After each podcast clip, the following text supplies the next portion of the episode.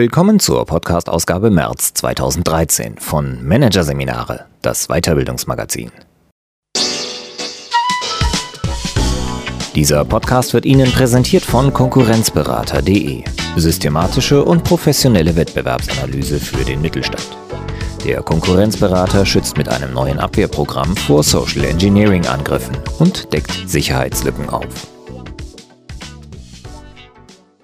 Weitere Podcasts aus der aktuellen Ausgabe behandeln die Themen Gehirnjogging, Stimulieren statt Studieren und Führungskompetenz, Selbstkenntnis. Durchs Du zum Ich. Doch zunächst Online-Einfluss vom Wert der virtuellen Wichtigkeit von Nico Rose. Online-Dienste wie Cloud oder Peer Index machen neuerdings von sich reden. Mit Scores zeigen sie an, wie wichtig und einflussreich eine Person ist. Doch was heißt das überhaupt? Und was tun, wenn man virtuell unwichtig ist?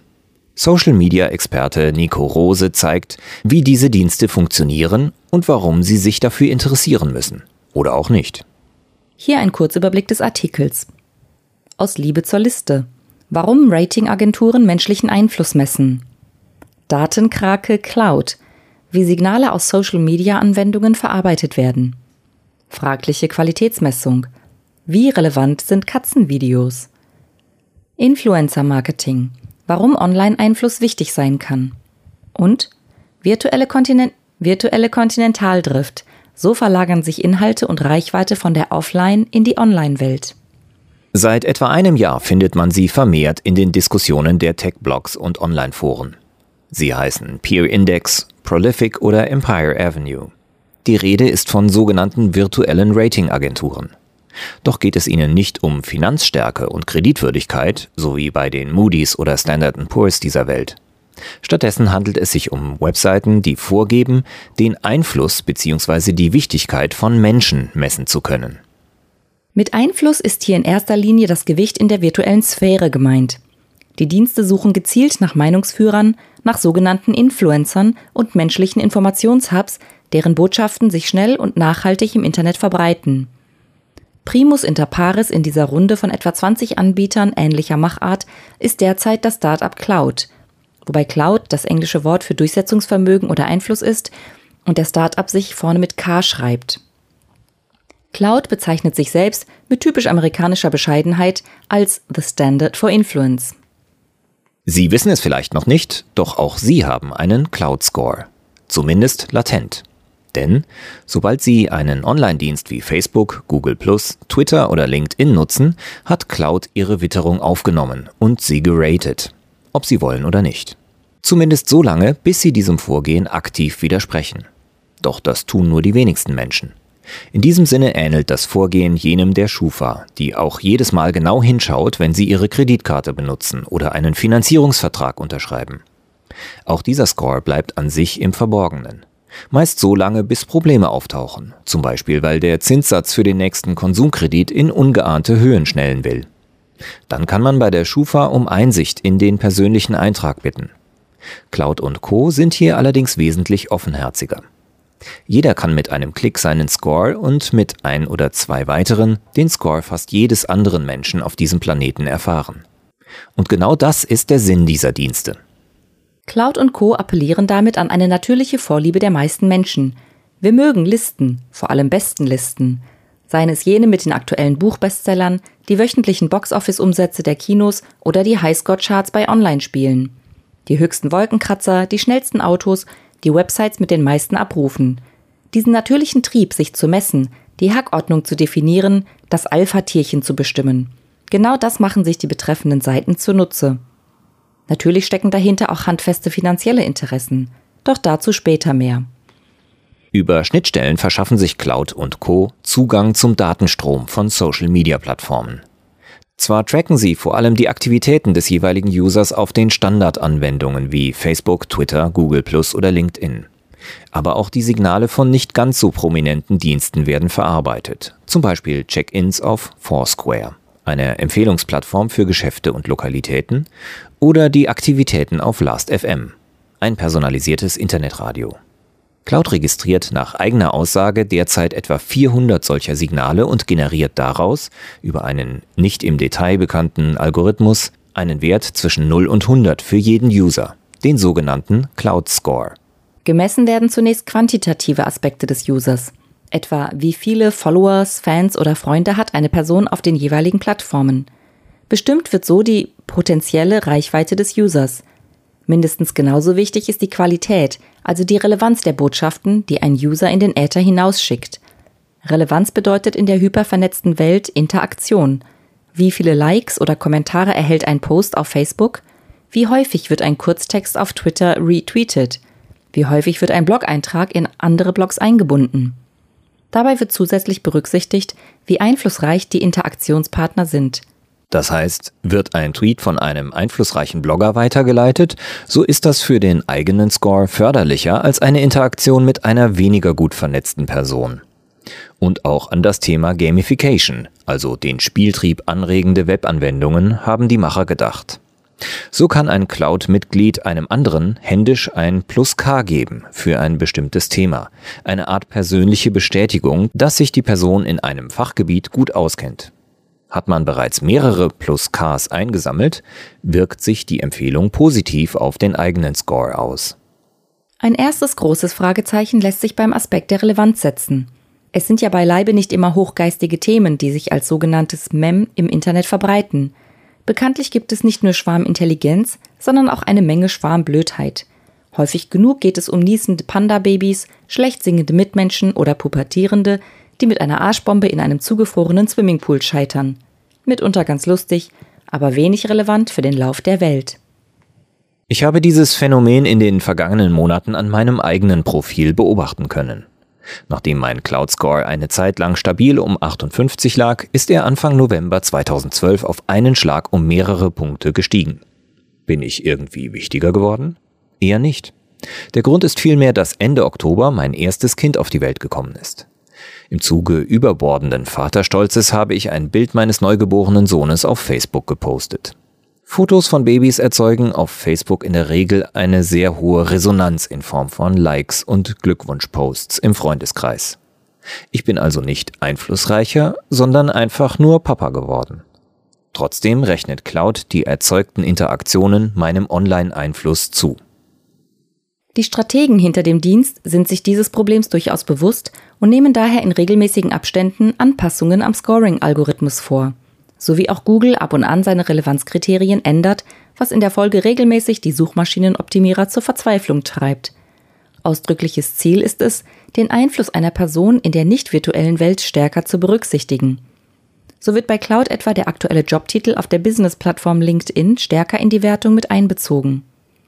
Außerdem wird berücksichtigt, ob eine Person einen eigenen Eintrag auf Wikipedia hat und wie häufig dieser Artikel von anderen Seiten angesteuert wird. Diese Maßnahme hat unter anderem dazu geführt, dass die vormals einflussreichste Person auf Cloud, Justin Bieber, der ehemals einen Score von 100 hatte, jetzt um die 90, die Cloud-Meisterschaft an Barack Obama abtreten musste. Der hatte ehemals um die 90, jetzt hat er einen Score von 99. Man kann freilich trefflich darüber streiten, wie einflussreich ein Justin Bieber ist. Fakt ist allerdings, er hat über 32 Millionen Follower auf Twitter. Und wenn der junge Sänger schreibt, dass er eine App cool findet, findet sich das betreffende Produkt kurze Zeit später in den Download-Charts wieder. Das ist Einfluss. Als weiterer Kritikpunkt lässt sich anführen, dass es eine große Menge real einflussreicher Personen gibt, die gängige Social-Media-Plattformen vollständig meiden, aus Prinzip oder weil sie einfach keine Lust dazu haben.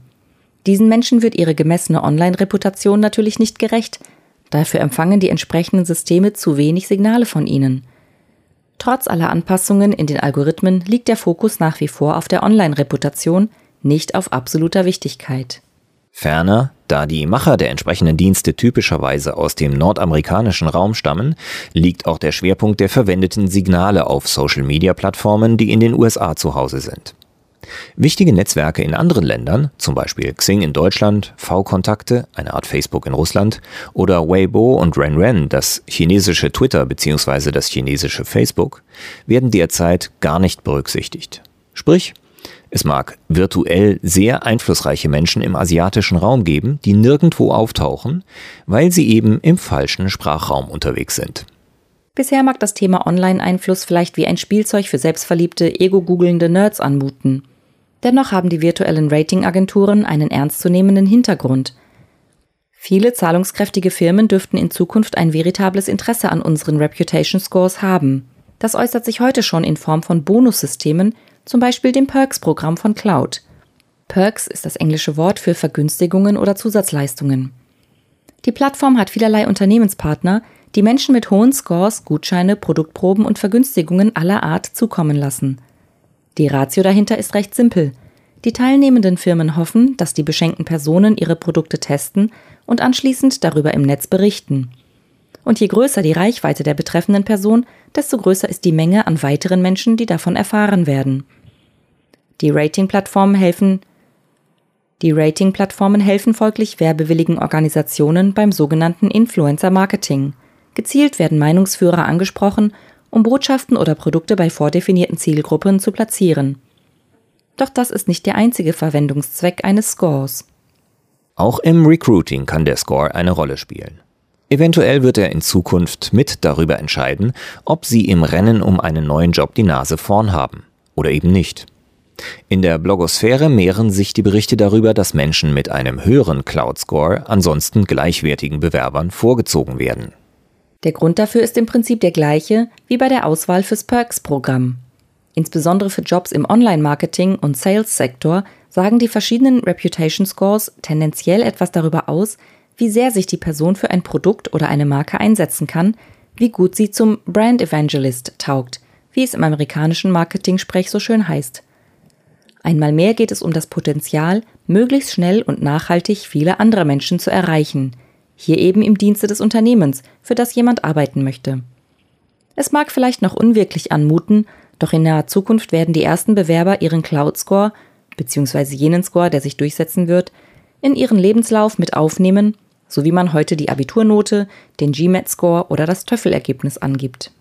Die Idee hinter Diensten wie Cloud oder Peer Index ist übrigens keineswegs neu. Bekannt ist das Gefüge von Lesen und Gelesen werden aus einer etwas handfesteren Sphäre, der Welt des akademischen Publizierens.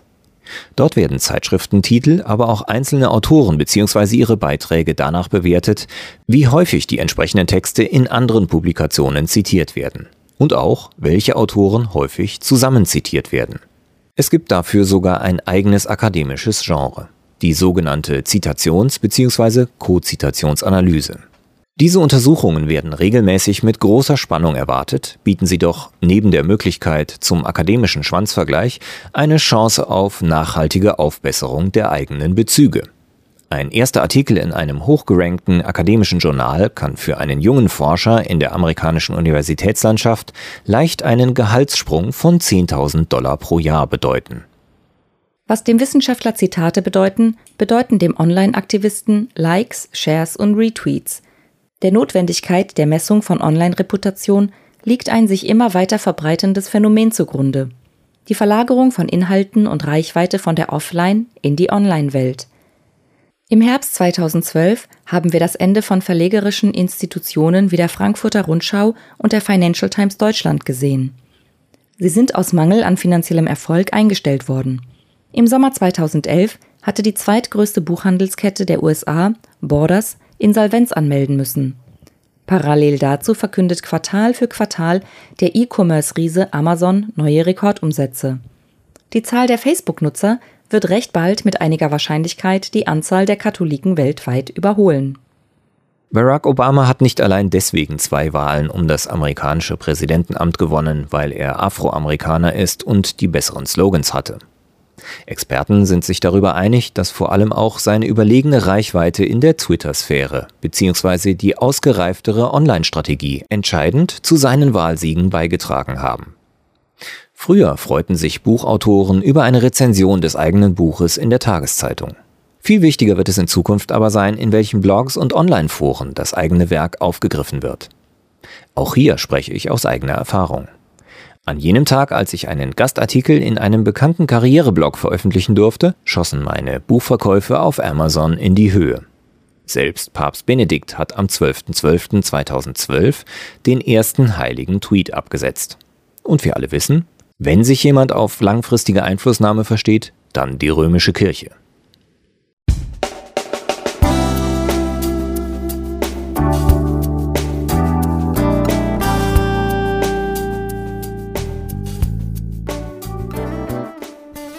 Sie hörten den Artikel Online-Einfluss vom Wert der virtuellen Wichtigkeit von Nico Rose aus der Ausgabe März 2013 von Managerseminare, produziert von Voiceletter. Weitere Podcasts aus der aktuellen Ausgabe behandeln die Themen Gehirnjogging, Stimulieren statt Studieren und Führungskompetenz Selbstkenntnis, durchs Du zum Ich.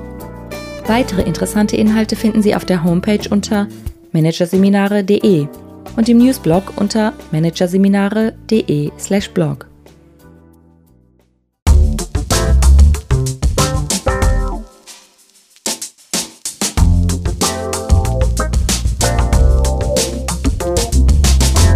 Das war der Podcast von Managerseminare, das Weiterbildungsmagazin. Ausgabe März 2013. Dieser Podcast wird Ihnen präsentiert von Konkurrenzberater.de. Mit einem Minimum an Aufwand vor der Konkurrenz schützen. Übrigens, immer mehr mittelständische Unternehmen investieren in eine professionelle und systematische Wettbewerbsbeobachtung und sind dadurch schneller als Sie, positionieren sich besser und machen mehr Umsatz. Mehr Informationen dazu, wie Sie sich schützen können, finden Sie unter www.konkurrenzberater.de.